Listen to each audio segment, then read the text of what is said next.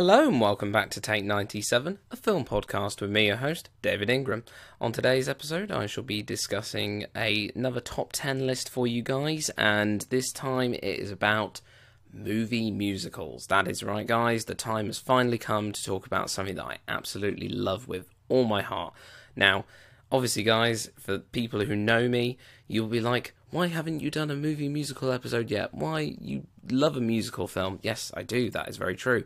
But I like to defy expectations, and also there are lots and lots of films out there that I can look at and I need to look at, and some that I haven't even looked at at all yet. So there are some topics which I am going to be looking at later in the podcast this year. Some that are obvious choices, others that aren't so much but today is a bit more of an obvious one, which is more closer to my heart. Uh, it's not something that everybody loves because everybody it's inherently obvious that lots of people do not like movie musicals because they do not understand how people can just randomly, spontaneously burst out into song unless it's part of the plot. Well, some of these films, it is actually integrated into the plot and they are actually meant to be singing for a reason. So there's a little bit of that there, but some of them, yes, are your very traditional Hollywood musical style setting where people just sing their feelings because spoken words cannot do the emotion justice. So, what we're going to do today is we're going to go through a top 10 of my picks of my favourite movie musicals to date at the time of the recording of this. Um, I'm going to be mentioning a little bit about each of the films, just respectively about what they are about, what I like about them, maybe a few negatives here and there, but also particularly what my favourite musical sequence is, and maybe one character or so that I think is a particular highlight from the film. But let's get started without further ado. Before we do, though, please make sure you are following us on our social media channels. I think the recording of this episode, we have got very close to 700 followers. If we've surpassed it by this point, yay, 700. Uh, if not, uh, please keep following us on our social media channels, particularly Instagram, because I'm very active on there when we put new posts up. Uh, you'll get to see artwork reveals for special episodes, and we'll be also be getting to see uh, a lot more content, so just pictures from the films that we talk about on this podcast, and also polls and quizzes and questions about your opinions of the films that you love in the world of cinema. So, let's get started. So, I'm going to go from reverse order, so number 10 all the way up to my number one pick. Number 10 on my list of top 10 musicals. This one, we're going to take it back to old school classic Hollywood movie musical, and it is from 1952, and it stars the amazing Gene Kelly, Debbie Reynolds, and Donald O'Connor, and this is the amazing Singing in the Rain. Now, I had to put this one on here because anybody who is a fan of musicals and the movie musical in particular will love Singing in the Rain. It's just a staple of the movie musical diet, as it were. Uh, Singing in the Rain, basically, to give you an overview, it's filmed and released in 1950, so 1952 film, and this film is set in the 1920s and it's towards the end of the 20s when the silent era of film was coming to an end and the talkies were coming into full effect. Now, you may have heard me if you've looked at the Decade series or listened to those at all at this point, you will have heard me go on about the 1920s episode and talking about how some silent films were prevalent, obviously mostly in the 20s, but towards the end they were becoming less and less popular with the audiences as the talking picture became more of a medium and the future of cinema, and sound threatened the very existence of cinema as people knew it. But as it turns out, we love sound because sound brings us so much joy and we enjoy it so much. And without sound, we wouldn't have a movie musical because that's the whole point, the musical side of it. But yeah, it's the silent movie era. I think it's like 1927 or something like that.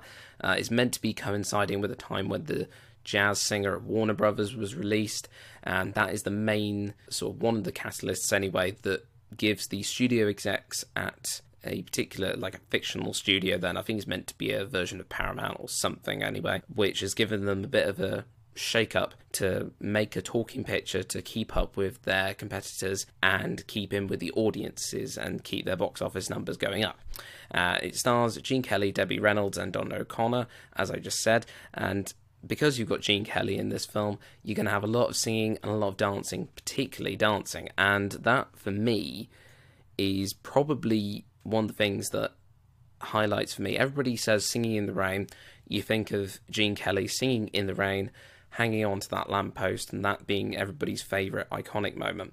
I do like Singing in the Rain as the song, but the film itself overall is a jukebox musical in a way because lots of the songs that were used in Singing in the Rain are popular songs of the time. They were just reworked and re performed by the actors in the film and they're not necessarily you know suited to the plot. They're very random. It takes that whole hatred that people think of movie musicals into consideration of the whole oh people just sing for random reason. They sing random songs out of nowhere. It's not like a traditional musical especially in a stage musical where people sing the dialogue as it were which we will get to later on but these particularly are just popular songs shifted into the narrative and they seem to fit fairly well, uh, apart from with the small exception, I would say, of probably um, I can't remember what it's called now, but the musical number where Gene Kelly's character of Don Lockwood uh, and his friend Cosmo, played by Donald O'Connor, they go to learn about their diction, so how to pronounce things properly and speak properly for the sound system that they're going to be putting into the films. Uh, but at the end of the day, the film is a musical, and we, you know, Debbie Reynolds, bless her heart, she is the mother of Carrie Fisher. She is amazing in this. And to be honest, I don't know Debbie Reynolds for many films other than Singing in the Rain. I'm very uncultured in that way, but uh, she does a song, All I Do Is Dream About You, where she jumps out of the cake at a big Hollywood party. Uh, her and Don Lockwood don't get on, so her name's uh, Kathy Selden is the character's name. Uh, they don't get on very well. Don and Kathy, they don't get on at all. They rub each other up the wrong way, and it slowly turns into a little bit of a weird romance where they then fall for each other, even though they don't get on with each other at first. Uh, and Kathy is actually a much better singer than the uh, the infamous Lina Lamont, the character who who talks a little bit like this, and like a really squeaky accent and a little bit more New Yorky kind of. I can't do the accent justice, but she's really squeaky, and that's something else. The diction lessons when she goes, "I can't stand him." I can't stand him. It it really is a good cultural thing as well as you know showing how people actors in particular had to adapt to the new system of sound and it's very comedic at the same time. And like I said, going back to Gene Kelly's iconic "Singing in the Rain" pose, people say see that, but I see so many other bits like uh, make him laugh or laugh, however you want to say it, in the middle of the film where Cosmo is trying to get Gene Kelly out of a funk as they're trying to make this sound picture, this talking picture, which was retooled from a silent film. But for me, my favourite musical number in Singing in the Rain has got to be not Singing in the Rain itself, but the Broadway melody. That I think that's what it's called, a Broadway melody. It's a song that very much has been replicated. I think in there's the Martin Scorsese film New York, New York in from 1977. There's a really big long musical number called Happy Endings, which is from the theatrical release of the film was cut, but in director's versions and a recut version, the full restored version, which you can view on Blu-ray now. I think the song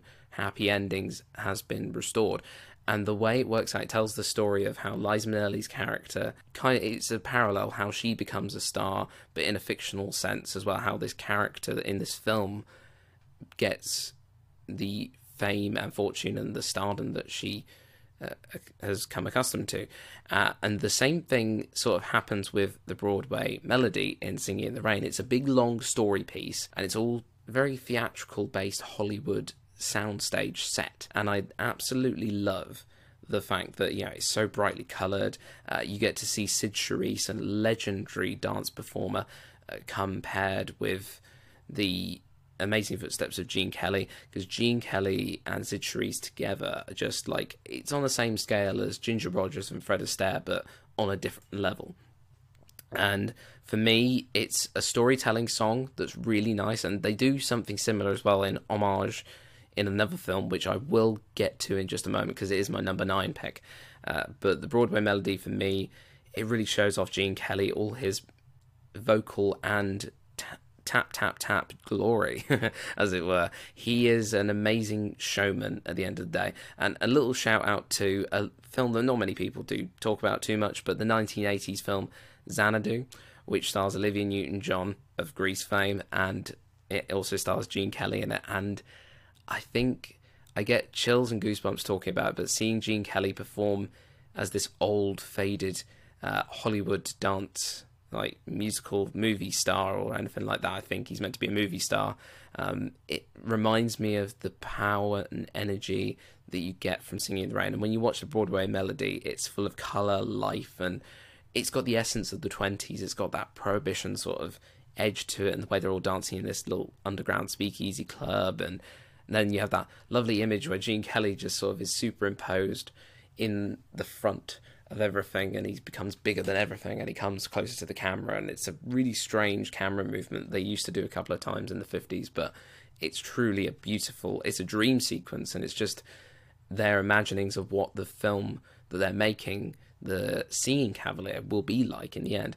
And, you know, Singing in the Rain, it may be a jukeboxy musical in a way, with a little bit of a storyline which could have not involved any music at all, but I really do enjoy it. And it's truly an amazing film. But I've gone on about that so much, uh, so we'll get that one out of the way now. So let's move on to number nine. Number nine is from 2016, so a bit more of a relatively newer text uh, and it stars Ryan Gosling and Emma Stone, and people are gonna uh, go, "Oh, why? why? Is that higher than Singing in the Rain?" I'll tell you why it's, it is like a, a thing with this film because it's actually very cliched and musical-like, and you know, in the tone of a movie musical, but it's very different, offbeat in some respects.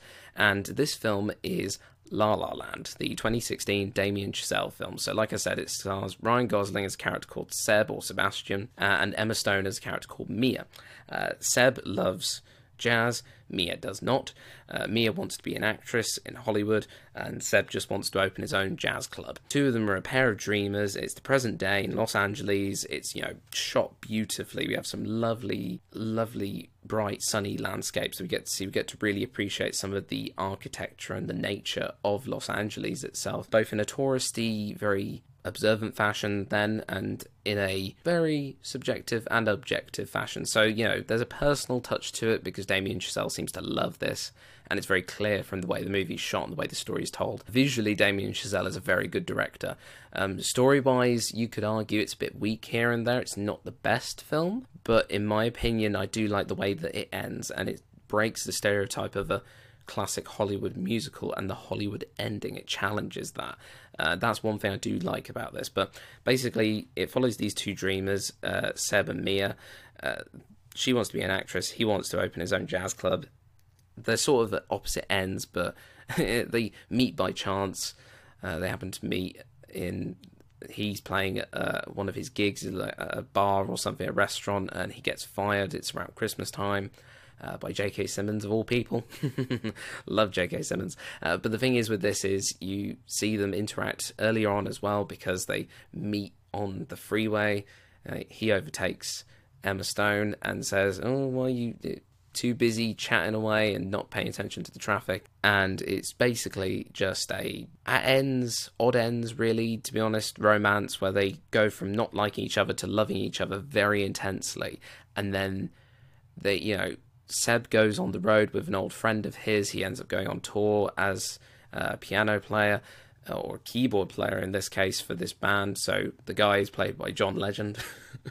uh, you know, of all people, John Legend's in this film, and he goes on tour in, with this band, and he spends increasingly less and less time with Mia, and their dreams of a joint partnership together as you know this couple that are gonna chase down their dreams together kind of ultimately dies down, and the film it's visually beautiful from a color perspective because when you start off, you're all sunny and bright and happy. The colors in the color palette become very muted, and you go to like I think when you get to City of Stars, it's very melancholic, but it's that crossroads where you get that green, bluey sort of haze. It reminds me very much of the colors used in the sort of eerie dream sequences in Hitchcock's Vertigo. It reminds me very much of that color palette where it's almost like a dream and you're hallucinating its last sort of hurrah before the end. And the purples are very melancholic when um, Ryan Gosling sings the song City of Stars again on his own when he's out and about in on the pier in Santa Monica. You know, again, it's beautifully shot and lovely, amazing sort of visual storytelling from that perspective. He doesn't really do a lot of talking, really, to be honest, Ryan Gosling in many films, but you know, he does a bit more here, but he's very much a tough guy. You know, if you're used to seeing him in like Drive or something like that, then you'll know what his acting style's like. Emma Stone's obviously very emotive and brings out the com- comedy and everything and the comedic side, but at the end of the day, when you get to the end of the film, it's sort of a slow resolution of these two people, these two individuals. Spoilers ahead for any other films. I'm just going to spoil this now. Basically, any films ahead in this list, I will spoil some details, but try and keep away from them. But in this case, the ending of the film is very different from the neoclassical Hollywood ending, and it means the couple don't get together at the end, and they're happy with it, and they're satisfied with it. And the ending shot is we see uh, we two close-ups. We cut between Ryan Gosling's Seb as he's just performed on stage a musical symphony of God knows what, and we get to see a what if they had stayed together and what if they'd done this, and we get to see a big magic instrumental performance then uh, with this accompanying imagery, both actual events and also in a dream sequence on like a Hollywood set, like a classic 50s Hollywood set, which reminds me very much of the look of the Broadway melody and Singing in the Rain, as I said, the colours and the way the 50s artifice is placed in there, it shows that it is a dream. It's fake because it's a soundstage, it's not real. And then when we come back to the reality, we have that dark purple hue with a bit of blue in there that's very depressing, melancholic, and also somewhat sweet and bittersweet. So I like the fact that, you know, we see the pair of them, we get to see them, they smile at each other and go, yeah, we're all right, we're good. And that's how it ends. And we don't end with them going, oh, let's have a snog, we're going to be together, and Emma Stone's going to dump the guy that she's with, and all that. You know, throughout the entire thing, Emma Stone actually dumps the guy that she's with at the beginning of the film for this other guy that's just come out of nowhere. And I'm like, I think it's really strange that uh, that's one plot point I would say is a bit weird is the fact that she has a man, and I think it's the same man that actually comes back to be with her by the end of the film. So he, he put up with the fact that she was seeing another guy and still stuck around. I just it, it makes no sense to me. But there you go. La La Land. Overall, the music is great. Someone in the crowd is definitely my favorite musical sequence, and there's lots of visual storytelling. And I love the different color dresses that we see from like Mia and her friends, and the life of working Hollywood actresses or you know wannabe actresses who are trying to break into the business and the parties they go to. And the massive power that you have from and sort of enthusiasm that has been captured on camera you know putting a camera in the water and spinning it around it's a physical depiction of the euphoria then in the moment. And it's very dramatic as well because i love the snow that just suddenly falls like i don't know why there's snow but it looks like there's snow or fake snow falling down when we get to the slower part of the film in that um, song. I mean, but uh, like I, like I said, La La Land is definitely a top-notch film visually and technically. Not the best story, but the ending I think is worthy of this number nine spot because it is so different from the rest. Next up, though, on my list, number eight. I hear you shiver with anticipation. uh, if anybody didn't get that reference, that is from the cult classic 1975 hit from Richard O'Brien, The Rocky Horror Picture Show. Now, this was based on the stage show, the Rocky Horror Picture Show, which came a couple of years before, I think, or even a year before, uh, from the mind of Richard O'Brien. Basically, it was a flop when it first came out. It was seen as very weird and absurd, and what it was trying to do was really show how you can mix a musical with horror, with sci fi, and B movie sci fi at that as well. Um, it's a cult classic rock parody science fiction musical. That's what it's classed as. Uh, we get lots of references in the opening song from A Pair of Lips simply on screen. Loads of references to classic horror and sci fi icons like Claude Rains as the Invisible Man and Fay Wray and King Kong. You know, it's an ode to classic Hollywood but mashing it together in a weird, wacky way. The film itself is basically about a young couple, uh, Brad and Janet, who go out on, I think they, they've been to a friend's wedding and then they are driving home, it's raining, and they have a flat tire, and they have to stop and use a phone at this big mansion. And it's the mansion of a sweet transvestite. uh, and it's also hosting a convention for Transylvanians, which turn out to be people from outer space, not from uh, a vampire town. Uh, but The sweet transvestite I'm referring to is played by the one and only amazing Tim Curry, who anybody who knows Tim Curry's work, he's absolutely amazing. I've only really recently started watching a few more things with him in it. Like I only really knew him for Rocky Horror and Home Alone 2 specifically, but Clue, he's great in that.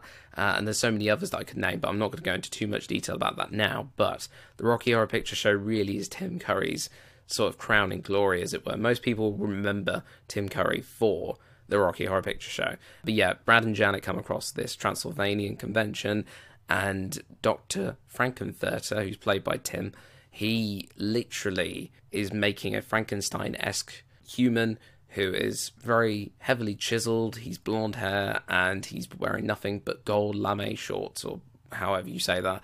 These very short shorts. And the idea is that Dr. Frank-N-Furter has created a playmate to basically have fun with in a sexual context.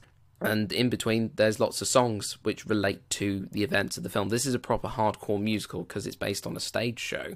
So the songs naturally will lead the story whereas la la land the songs are sort of in the middle and propped in but they're still leading the story a little bit but they're a little bit more you could listen to them on the radio kind of thing um, the same thing goes for singing in the rain you can listen to them without the film for context you can do the same for rocky horror but rocky horror the songs tell the story. So, you know, you've got Damn It Janet, which tells the story of the love between these two young couple, these two young people. Uh, Sweet Transvestite basically introduces Dr. Frank-N-Furter. The only one really that you can get away with saying that doesn't relate to the context of the story too much is Time Warp, which is basically like a party song, which people will play at parties now to this day. But the time warp itself is the thing that introduces Brad and Janet to the world of Frank-N-Furter. And we get to Riff Raff and Columbia and Magenta, the minions, so to speak, of Frank-N-Furter to start with. And it's just an amazing sort of kaleidoscopic experience. It's very weird. If you like Rocky Horror, you really love it. But if you think it's very weird. You know, there's only two types of people in this world. You either love it or you hate it. It's very much like Marmite. And then if you're in between, you're probably someone that doesn't like it, but you're trying to understand it, but doesn't really quite register with your mind. Um, but Tim Curry is definitely a character highlight for me. And musical number wise, I've mentioned the Time Warp. Into Sweet Transvestite is probably they're my two favourite songs out of the entire film. I do like Whatever Happened to Saturday Night Hop Tootie, as sang by the amazing Meatloaf, who plays a character called Eddie. I I'm a little bit of a bad person for saying this, but I prefer I enjoyed the John Stamos version from the Glee cast cover of the Glee tribute when they did it in season two. I think it's because I don't know, I only like so much Meatloaf songs and I I don't know, I can only stand so much of his style then. Um, but then again, nevertheless, Meatloaf does a great job for he makes such a big impact for such a small amount of time that he has on screen. So rest in peace to Meatloaf as well, because obviously he's not long left us recently as of the recording of this. But I do feel that Frank-N-Furter steals the show, and it's just bizarre. By the end of it, you're just thinking like, what the hell's going on here? But that's why I love it because it's such a good, fun piece of cinema to watch. So, Rocky Horror Picture Show, 1975 cult classic. Uh, that's at number eight. In at number seven is another film that I absolutely adore, and it's directed by one of my favourite directors. He's not done many films, you know, in his lifetime. He didn't do many, but the ones he did were absolutely quality. And that is the 1976, so only a year after Rocky Horror, but was probably in production around the same time, Bugsy Malone. And that is the Alan Parker film. So, Alan Parker, who's done a few, so The Commitments I could mention as well. That's another great film. That's more of a gritty, realistic film that's got musical elements in it. Midnight Express as well, all those kind of films, but he's a great director. But Bugsy Malone is truly a great piece of fun. It's a musical film that is entirely consistent of a cast of kids. No adults were involved in the acting. Every single member of the cast is played by a child actor. All the main roles, all the supporting roles, all the extras, they're all kids. The cars in it are pedal cars. They're not actual cars, they're just pedal cars, which is really funny. And it's set in the 1920s, 1930s, around like the Prohibition time in New York City. It's shot entirely at Pinewood Studios as well, on the Shepperton Studios, I think, um, backlot or sound stages. And it beautifully captures, even though it's not in New York at all, and it's clearly shot in Britain in the external locations, I do think you get a great grasp of a, um, I don't know, a different world then, a slightly different element, a different side to New York, that back alley sense of um, New York then, that's in its own way very British in this version of it. Um, but yeah, entire cast of kids, directed by Alan Parker. That must have been a feat, I will say that in itself. Favorite musical number, there's a song called Bad Guys, which is sang by the team, so the group of kids who are the gang of Fat Sam Staccato, who is the leader of one gang of the opposition. So we've got Fat Sam and a guy called Dandy Dan. They are two opposing gangs of New York, uh, two gang leaders. Um, Sam owns a speakeasy, Fat Sam's Grand Slam, which uh, I absolutely love that intro song. It's such a short song, but it's a great piece to introduce the set and really is cool actually to see the kids in this fairly adult set actually even though it's to scale for them this lovely 1920s speakeasy. It's such a beautiful thing to look at on film especially with the lighting. The lighting is very effective in this because it's very showy uh, particularly for the stage show bits but at the same time it's very real and looks very honest and true even though it's clearly kids playing adults in a way. But i do enjoy that essence of it.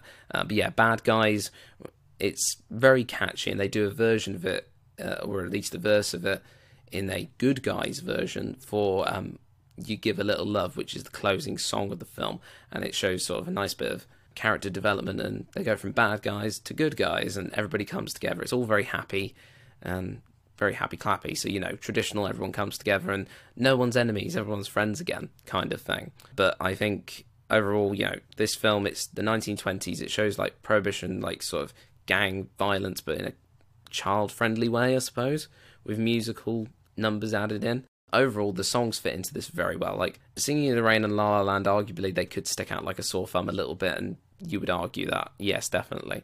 Whereas Bugsy Malone, like Rocky Horror, but mostly in this case, they flow very nicely. So I do enjoy the fluidity of the music. And, uh, you know, we all look at this character called Bugsy Malone as well, who's this sort of chancer, this you know, he, he could have been a contender. He does little on the waterfront quote right there. It's a love story as well between him and his beau, Blousey, and his mistresses were Tallulah, played by the amazing Jodie Foster, by the way, who, you know, she went on to do Taxi Driver in the same year and obviously Silence of the Lambs later in the 90s, but uh, she does a really good job here. None of the kids sing, just a quick fact as well. Adults, that's the only sort of, other than the production crew, the adults, we get actual singing voices to sing the songs because they didn't think the kids' voices were up to it. And it kind of went in practice with the whole dubbing, which they used to do back in the 60s and the 50s. So it's very in tune with classic Hollywood, even though it's in the new Hollywood movement, so in the 1970s. But at the end of the day, it's an enjoyable film, easy watch. But yeah, Bad Guys is one of my favourite musical numbers, performed by Sam's gang. Production design and costume design were perfect in this, I think, to capture the era really well.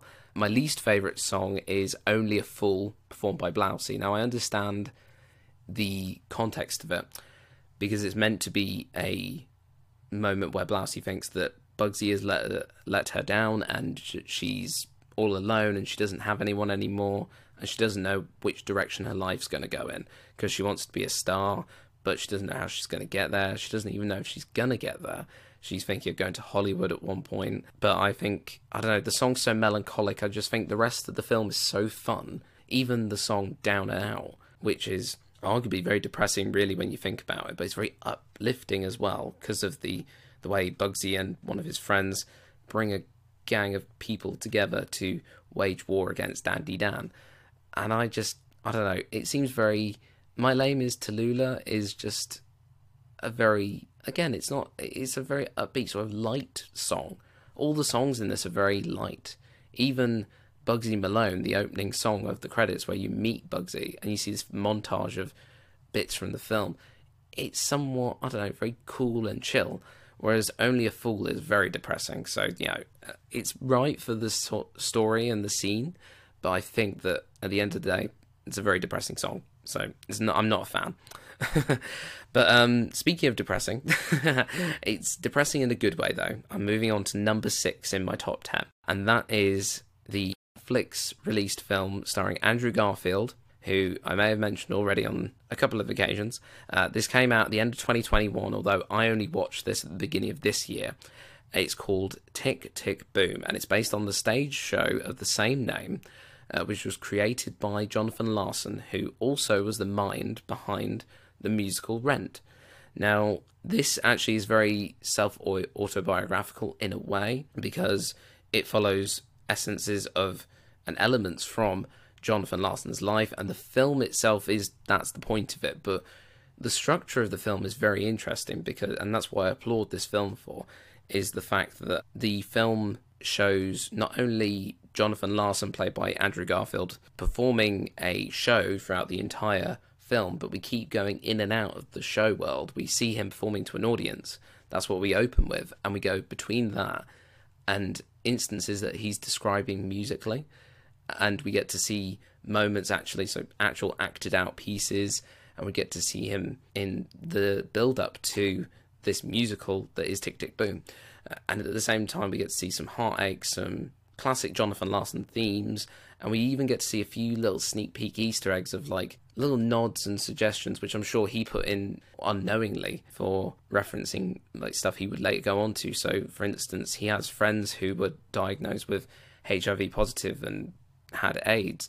That is something that he would later go on to explore in Rent itself, in the film Rent, which was released after, uh, way after he died, and in the musical Rent, which he made and created, uh, but was debuted on Broadway just after he died himself. And the film itself, Tick Tick Boom, opens lovely. I just, it's very gritty and realistic. The look of it is very similar to the 2005 film of Rent. So I do like that connection there that they've tried to keep the style the same. And the music, obviously, is Jonathan Larson, so it will be very similar to that of Rent and other works that he's done.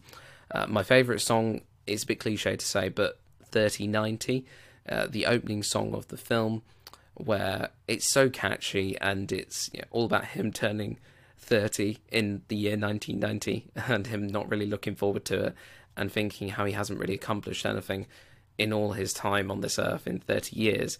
And he spends so many years writing this musical, which ultimately we learn is actually a failure, but you got to learn to write the next one.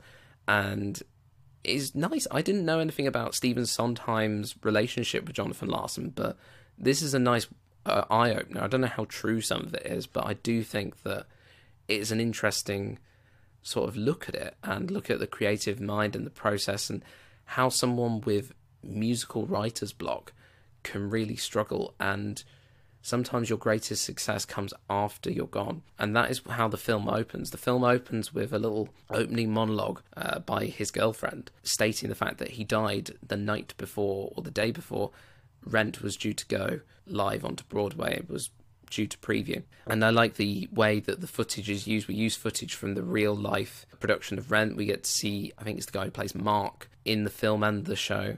He makes a speech saying, Oh, this is dedicated to Jonathan Larson, our friend, who literally died yesterday and he couldn't be here to see his show open. And at the same time, it's that archive nature of using stock footage in a way which has that similar look, which feels very connected to Rent and the way Rent works. Because Mark, the documentary filmmaker, Mark Cohen, in Rent, the film is bookended by that lovely sense of archive, like Super 8 cine film, then. And I love that similarity between the two works. I love that connection. And, you know, 3090 is my favourite song. The realistic look is great. The bits where we go to Tick Tick Boom are very stage play like, because at the end of the day, we get to see this you know uh, on one hand dramatic performances but on the other hand we get to see a very stagey thing but then we get to see different angles on this stage play so we're looking at it from an audience's perspective with an enhanced camera lens look. That's what we're looking at here. That's the ultimate sort of visual look. And it's directed by Lin Manuel Miranda who is the genius behind so many musical things these days. So you know keep an eye on him. He's one to watch. Um, and I, yeah, like I said, the stock archive footage used at the beginning and the end, it's very refreshing and it's not often used in films. So I really applaud the filmmakers for doing that. Moving on to number five, though. Number five is from 1986, so we're back in the 80s now, and it is based on a 1960 film which was not musical, Uh, but this one is now very much a cult classic in its own right. But yeah, I think it's an amazing film. I've seen Chris Evans wants to get a reboot done of it because I think there was rumors of him and Scarlett Johansson doing some work on a new version of it, but then it got cancelled. But they want the reboot to happen. But personally, I think the 80s version is the best version. But I'll go down and die hard when it comes to that. But Little Shop of Horrors, the 1986 production of the film. It's a story of boy next door tries to confess his love for work colleague amidst an alien plant plans for world domination. So we follow uh, Rick Moranis as Seymour Krelborn, who is in love with a character called Audrey, who is very pretty blonde with a very squeaky, high pitched voice, who works at the same shop, this flower shop, and that's why it's called Little Shop of Horrors. It's a little flower shop, and one day there's a total eclipse of the sun, and a plant just appears out of nowhere, and Seymour takes it home, and it turns out to be a bloodthirsty, mean green mother from outer space. and I'm mad. Uh, it's just a crazy, crazy film. I love the music in this leads the story like a traditional musical should, but I really, well and truly do love this film for all its insanity. Uh, so Rick Moranis is um, Seymour Krelborn. He is, you know, gaining all this attention for discovering this plant, and the flower shop, which is in disrepute before, now comes into its own. Now that he puts the flower in the window, and everybody seems to want to take a look at it. Um, it's set in the in the downtown suburbs, like or not suburbs, the downtown rough areas of like uh, Skid Row, as it's called, uh, in New York City, and the way it's done, the on-set design, the production design, like for the 80s, is amazing. It's very classic Hollywood backlot sort of stuff. Even though I think it's filmed at Pinewood Shepperton Studios, I want to say. I think I saw a post about that before. It's a interesting film because the plant gets bigger and bigger, and Seymour calls the plant Audrey 2, so it's the second Audrey after the original one, which he fancies. But the evil plant is voiced by Levi Stubbs, a legendary singer of the Four Tops, uh, and he delivers such a great performance as the plant. It's just amazing. Uh, I think it's something to be experienced for oneself. You need to watch it yourself to really truly understand it and really think, do you know what? This is a crazy film. I'm just going to go with it. It's a love story of boy next door meets girl, nearly loses girl, and there's two versions. There's the director's version and the theatrical cut. Which one you want to watch, you decide. The theatrical cut is much more of a happy ending. The director's cut is far more closer to what they originally wanted. So, whichever one you want to watch, it's available on Blu ray, so check that out. Uh, my favourite song from this film is the prologue, where we get to be introduced to Chiffon, Crystal, uh, I can't remember the third one's name, but basically the three sort of Supreme esque girls, so like the Diana Ross and the Supremes kind of these backing singers, but they're in their own element as well. They are amazing. They have little, they are narrators throughout the entire film, and they bracket every single moment with little haunting vocals. And I love their, you know, they sing Little Shop of Horrors, which is the prologue, in the opening of the film, and I truly love their sassiness. And you know, they play actual school kids in the film, and then they transform into these lovely three beautiful divas who sing accompanying vocals for various story points during the film. Uh, but then the other thing I do like, I love Downtown, the song Downtown Skid Row, which is a ballad of melancholic but also depressing but also uplifting musical nature where the whole cast of Skid Row come together uh, and they sing very triumphantly how they're going to escape Skid Row and how rubbish life is there, but it's somewhat uplifting in that final note. And that's right at the beginning of the film as well. And obviously, like I said, a mean green mother from outer space. Now oh, I'm mad. It's such a catchy song.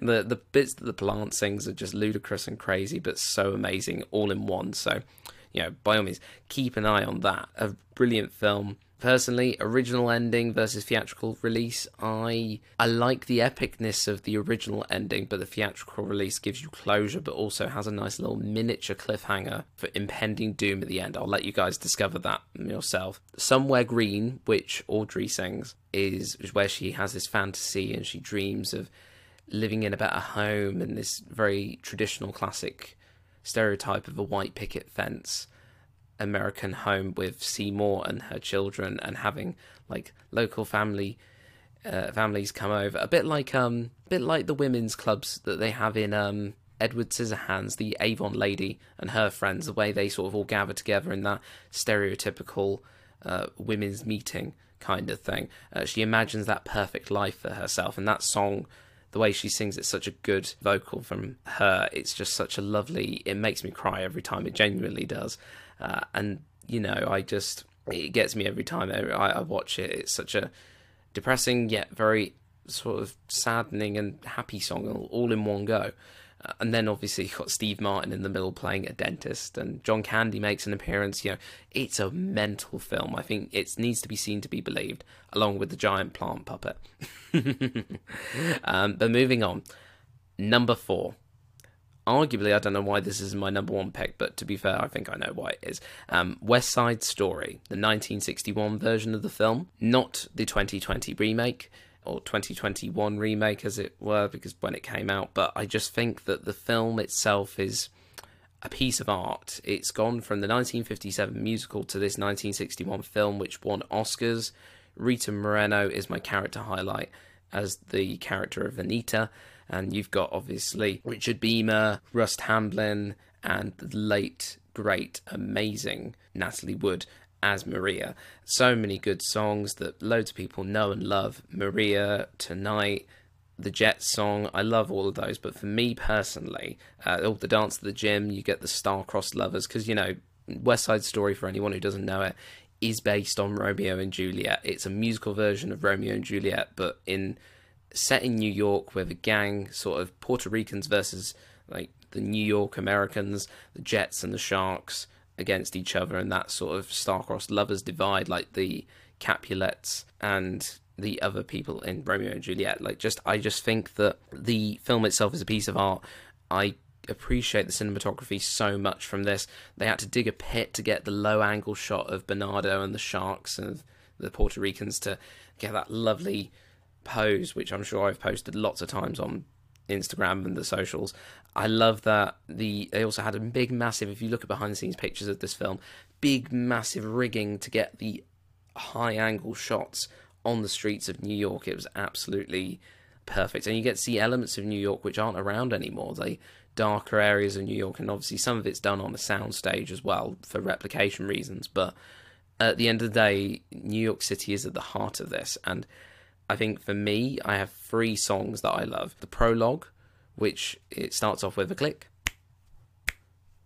uh, just in the distance, and you hear like whistling, and the entire uh, visuals of that is for the film. It's so cinematic. You get to see New York from up above. You get to see these lovely bird's eye view shots of the city, and then we slowly come in and we meet the Jets and the Sharks, and no one sings or anything, but we get to experience this gang warfare in a very silent movie style fashion, really, in a way. And I love it. And that's my joint number for both of them. Uh, the song America, I Like to Be in America, from the Sharks. Rita Moreno's song, absolutely perfect, hands down. Best, amazing song ever. Uh, Gee, Officer Krupke is another highlight for me. I love that as well. And the romantic numbers are great as well. But for me, Cool Stay Cool Boy. So the song Cool by the Jets is a very intense one with an intense history of behind the scenes filmmaking because there's legend has it that they had people who were physically exhausted, the actors were exhausted from the dance routines that they were doing and the amount of times they had to do it because they weren't getting it right, according to choreographer um, Jerome Robbins, who literally pushed and pushed and pushed the cast to their absolute limits. So it's it's a film with a lot of history, and I'd love to do an actual in depth piece about it someday. But the West Side Story of 1961 is amazing. But yeah, New York from the helicopter footage in the prologue is just breathtaking. It's epic and amazing. I absolutely love it. It's my personal favorite. And again, I don't know why it's not my number one, but I absolutely love it. Moving on swiftly, this one's just a quick one, but Rent is at number three, the 2005 film.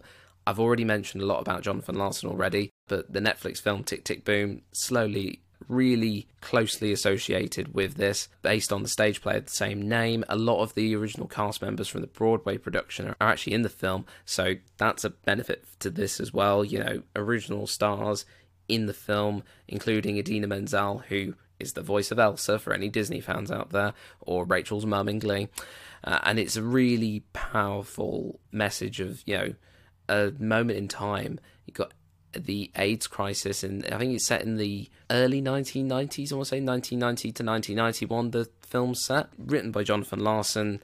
Uh, the songs have that same vibe and feel as Tick Tick Boom, and for me, my favourite songs. I have too many, but La Vie Boheme. There's A and B parts to it because there's a song in between.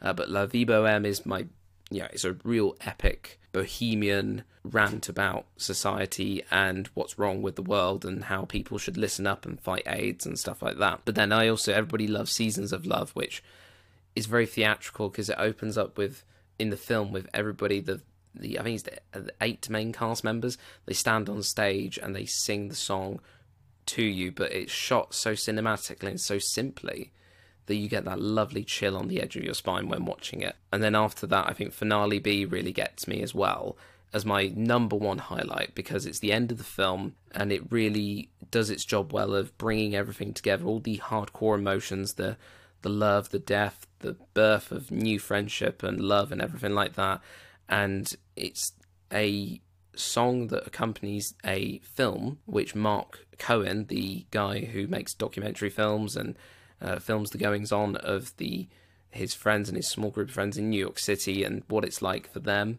The film that he has made, it's like a load of footage put together on like cine, like Super 8 millimeter film, and the song they're singing it as they're watching it and they're remembering the good times they had and the memories that they shared with people who are now no longer with them. And it, there's only us they'll always be us that kind of thing that sense of togetherness of no matter what divides us in the getting there, the journey was so fun, and you know, life is a journey, and that's kind of why the film is split into like there's A and B parts for Seasons of Love A and B, La Vie Boheme A and B, Finale A and B. It's the songs they're split as if they're as a metaphor for life that's split down into two halves, the beginning and the end, and a whole lot of middle. But at the end of the day, that's, you know, the issues of the AIDS crisis in the 1990s in New York City are really raised in this in an emotional and very impactful way. So, Rent, 2005 film, definitely check it out. Number two, I've already mentioned Sir Alan Parker already, but I will mention him again. The 1980 film, uh, not the TV series, not the rubbish 2009 remake, but Fame, the 1980 film. It's one of those ones where it defines or defies, should I say, what the musical genre can do and is. And it's not because it's all singing or dancing like Singing in the Rain or even Rent, where everything is sung to express the emotions. The music is very much embedded. It's very close to one of those 80s movies that just has songs in it and then they made a musical later about it, like Dirty Dancing and Footloose. People consider them musicals, but really they're just films with really good soundtracks that have key punctual moments. Whereas Fame, you have moments where they sing and moments where the songs are integrated just in the background as soundtrack. You know, is it okay if I call you mine? I've mentioned that on another episode before when I've cited Fame. Is a beautifully shot musical moment and with a lot of gritty realism in it. Hot Lunch Jam, that's the same as well. You know, it's a performing arts school. This film is set in a performing arts school in New York City lots of creative types getting together and jamming at lunchtime. Uh, you know, is it okay if I call you mine? It's a solitary moment with a character called Montgomery, one of the many kids that we follow in this journey throughout their school years at this performing arts school. But then we get moments like Fame, the song, it's just, it's played on speakers and people just dance to it because it's in the scene. Out Here on My Own is probably, I'd say, my favourite song slash sequence next to the fame sequence where you see all the kids dancing to the song. But Out Here on My Own is truly a good, captivating musical moment because it is musical because she bursts out into song. This is Irene Cara who sings the title track of Fame and also does Flashdance later in a couple of years' time after this film. She really opens her soul up to the cinematic audience and, well, Bruno, the other character who she's friends with, and also ultimately his dad, who's in the back row, hiding in the auditorium that they're performing in. But Out Here on My Own is probably the most emotional of the load then I'd say. And Fame is my favourite song overall. And the story structure is really simple and easy, effective to follow because you go from auditions, freshman year to junior year to senior year, and you really get to. There's so many characters, but you get to follow a great span of character development in all these different storylines. Love Actually really isn't original when it comes to following multiple storylines because Fame did it first, in my opinion. They did it first. I mean, other places did it first as well, but Fame, I think, really capitalized on the popular side of multiple storylines, multiple characters, all leading to one direction, and that's the graduation from this performing arts school and proving whether these kids are ready for the real world and what it's like in show business. But finally, in at number one, my ultimate favorite film of my musical top 10 list. So, is from 1978 came out a year after one of the actors' big breakout roles, or at least one of them anyway. He starred in Carrie in 1976. He starred in Saturday Night Fever in 1977. And then to finish off the hat trick, we now go to Grease. Because all we know is Grease is the word. Very cheesy, I know, but for me personally, I grew up with Grease. I grew up with the Grease soundtrack. I used to listen to it on the CD in the car with my mum and dad all the time and it's truly one of those really toe tapping, really fun musicals. And it's great to see live on a stage, but the film itself is truly amazing. It's you know it's John Travolta, Olivia Newton John, Stockard Channing as you know the amazing Rizzo. You know the hardcore badass girl with a heart of gold and with a lot of sort of trouble in her life and not really many people understand her but she's just the leader of the Pink Ladies, and she seems a bit of a horrible person, but she's not really. So uh, there's a great bit of character development from her. Classic romance with Danny and Sandy of Travolta and uh, Newton John. I think the songs speak for themselves. This is where the the story is so simple that it's boy meets girl. Oh, you can't be part of our gang. It's very childish, high schooly style settings. But then you get this lovely cascade of music and it's just so fun. The songs are so good. Like people wonder why people don't like Grease 2.